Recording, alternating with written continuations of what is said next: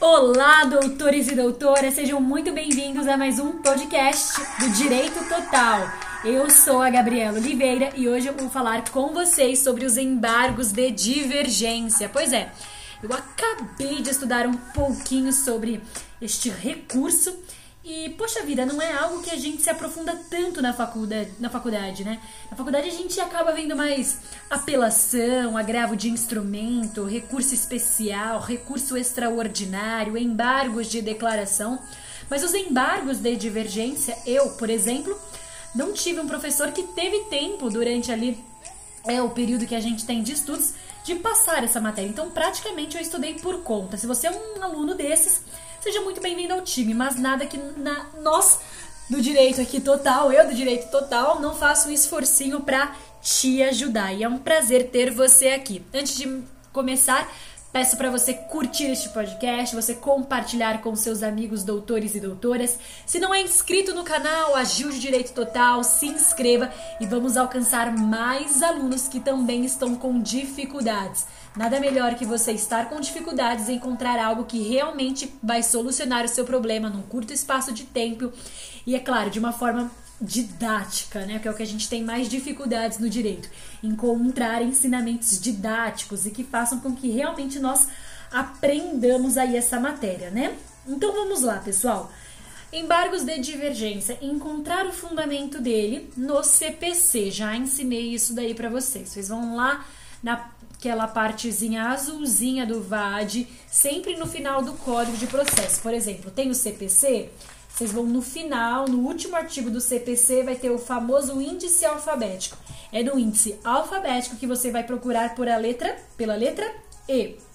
Na letra E, vai percorrendo até chegar aí nos embargos de divergência, perfeito?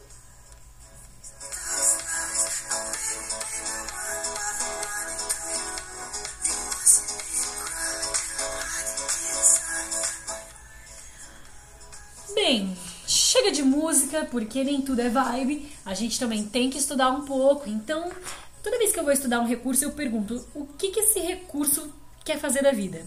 Qual é a intenção do recurso? No caso dos embargos de divergência, ele quer embargar, tá? Entenda o embargo como se fosse um. Não concordo, não, meu amor. Com o que que, esse, que essa bendita parte do processo não concorda? Ela não concorda com um acórdão proferido por um órgão fracionário. Tá, Gabi, não ajudou muito. O que é um órgão fracionário? Pessoal, órgão fracionário são as turmas e câmaras do Tribunal do STF ou uma seção do STJ. O STF e o STJ é composto aí por turmas, câmaras e sessões.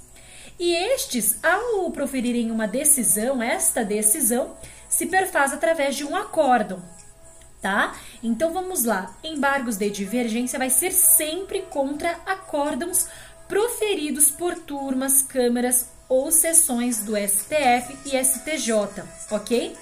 Então, para quem que você vai dirigir os embargos? Ué, se o acórdão foi proferido por uma câmara, sessão ou turma do STF ou do STJ, eu vou direcionar para quem esses embargos? Porra, tá bem simples essa, essa, essa resposta, né? Óbvio. Pro STF ou pro STJ, tá? Então eu quero que vocês prestem atenção agora contra é, a, qual é a carinha deste acórdão para eu saber que eu estarei diante de uns embargos de, diferen, de divergência como recurso a sanar aquela minha pendência, tá? Primeiro, um acórdão que decidiu um recurso especial ou um recurso extraordinário, e este acordo ele divergiu do julgamento de qualquer outro órgão do mesmo tribunal, sendo os acórdãos embargado e paradigma de mérito. Putz, Gabi, não estou entendendo. Gente, eu li umas 20 vezes para conseguir entender. E mesmo assim ficou obscuro. Então eu fui lá e procurei no Google, vi vídeos é, para me ajudar, de servir de inspiração. Procurei em outros livros e a maneira mais fácil de vocês entenderem qual é por nenhum desses meios. É com direito total. Então vai ver esse vídeo especial que eu preparei para vocês do passo a passo dos embargos de divergência, para vocês entenderem quando que cabe estes benditos. Este bendito. Bem, então vamos lá. Quando eu falo que é um acordo, que decidiu um recurso especial ou um recurso extraordinário, eu vou desenhar para vocês a situação. Então eu estou lá, pensa numa linha do tempo. Você tem a apelação, certo? Essa apelação está lá na turma do STJ, do, do TJ. O TJ profere um acórdão. E este acórdão que decidiu essa apelação acabou ferindo a Constituição Federal.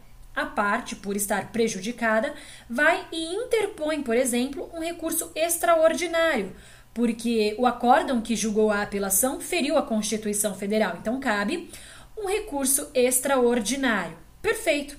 Quando cabe esse recurso extraordinário, quem vai julgar este recurso extraordinário? O STF, tá bom? E quando o STF julga este recurso extraordinário, ele profere o quê? Um acórdão, exatamente. Se este acórdão, ele, por exemplo, ele divergiu de um julgamento de qualquer outro órgão do mesmo tribunal, ou seja, de qualquer outro órgão fracionário do próprio STF. Se divergiu, cabem os embargos de divergência. Mas, Gabi, o STF é um só. O que, que, que você está falando? Essa era a minha dúvida. Mas o STF se divide em duas turmas. Ele se divide na primeira turma e na segunda turma. A primeira turma é composta por cinco ministros e a outra por outros cinco ministros. E o presidente? O presidente não participa da turma, ele fica de fora. Então vamos lá. Eu tive um acórdão que foi julgado por uma turminha de ministros. Belezinha pura. Só que este acórdão acabou divergindo da segunda turminha de uma sobre uma determinada questão de determinado mérito. Tanto que o inciso 1 do artigo 1043 do CPC fala sobre isso. Então, olha que interessante. Eu vou embargar porque houve uma divergência entre as turminhas do STF. A primeira e a segunda, sobre uma mesma questão de mérito, falam coisas diferentes. Então há uma divergência. Neste caso, eu vou embargar. Ô STF, será que você pode reavaliar isso? Porque, poxa vida, vocês não estão em consenso entre si. É isso que fala o meu inciso primeiro. Olha que fácil depois que a gente elucida isso. Gabi, e o inciso segundo? O que, que ele fala pra gente? É a mesma situação do inciso primeiro, porém não especificadamente aí falando sobre o mérito. Importante ressaltar aqui que o, pa, o acórdão paradigma e o acórdão embargado, ele tem a similitude, essa é a importância que ele quer. Não necessariamente que seja do mérito, neste segundo inciso, tá? Então, acho que entendendo essa primeira parte, vocês já conseguem entender um pouco melhor sobre a situação em que nós interpomos os embargos de divergência. Super legal, né? Pessoal, eu quero chamar a observação de vocês para algumas observações. A primeira delas, uh, só cabe o, o embargo de divergência contra acórdons né, de órgãos fracionários diferentes. Quando um órgão fracionário, ou seja, uma turminha, discorda de outra turminha. A primeira turminha do STF decidiu sobre determinado mérito de forma diferente do que a segunda turminha decidiu. Opa, divergência! Perfeito, mas são órgãos fracionários diferentes. Mas e se uma mesma turminha sobre determinado mérito julga duas coisas diferentes. O que é que eu vou fazer? Cabe os embargos de divergência? Cabe apenas se houver uma alteração na composição desta turma. E esta é a exceção que está no artigo 1043, parágrafo 3. Ai, Gabi, não estou entendendo, gente, nem eu entendi na hora. Mas o que acontece? Existem, você interpôs um embargo de divergência em 2000 e, no finalzinho de 2017.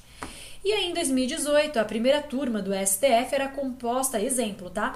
Pelas ministras Maria, Joana, Rita, Cássia, Cida, cinco ministras. E é só mulher porque aqui é representatividade, doutoras. Entendeu? E aí, em 2019, uh, essa mesma primeira turminha do STF ficou composta pelas ministras. Hum, deixa eu ver. Gabi, por que não, né, amores? Quem sabe um dia. Gabi, Bia, Amanda, Cássia, Cida. Bia e Amanda são minhas irmãs e minha mãe se chama Cida, perfeito? Então, você viu que mudou aí três ministras, né? A gente trocou a Maria pela Gabi, a Joana pela Bia, a Rita pela Amanda, só ficou a Cássia e a Cida, cara. Então mudou mais da metade das ministras. Logo, eu posso interpor um embargo de divergência porque mudou-se a turminha. E se essa nova alteração de turminha é, mudou o mérito do julgamento daquela questão e proferiu um acórdão, eu posso interpor um embargo de divergência né, para ver se não há uma mudança do entendimento daquela determinada questão.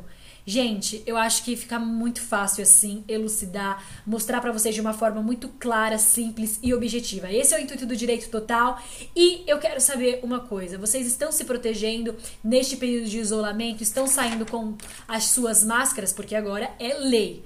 E em sendo lei, o direito total Claro, não deixou de fazer máscaras exclusivas para você.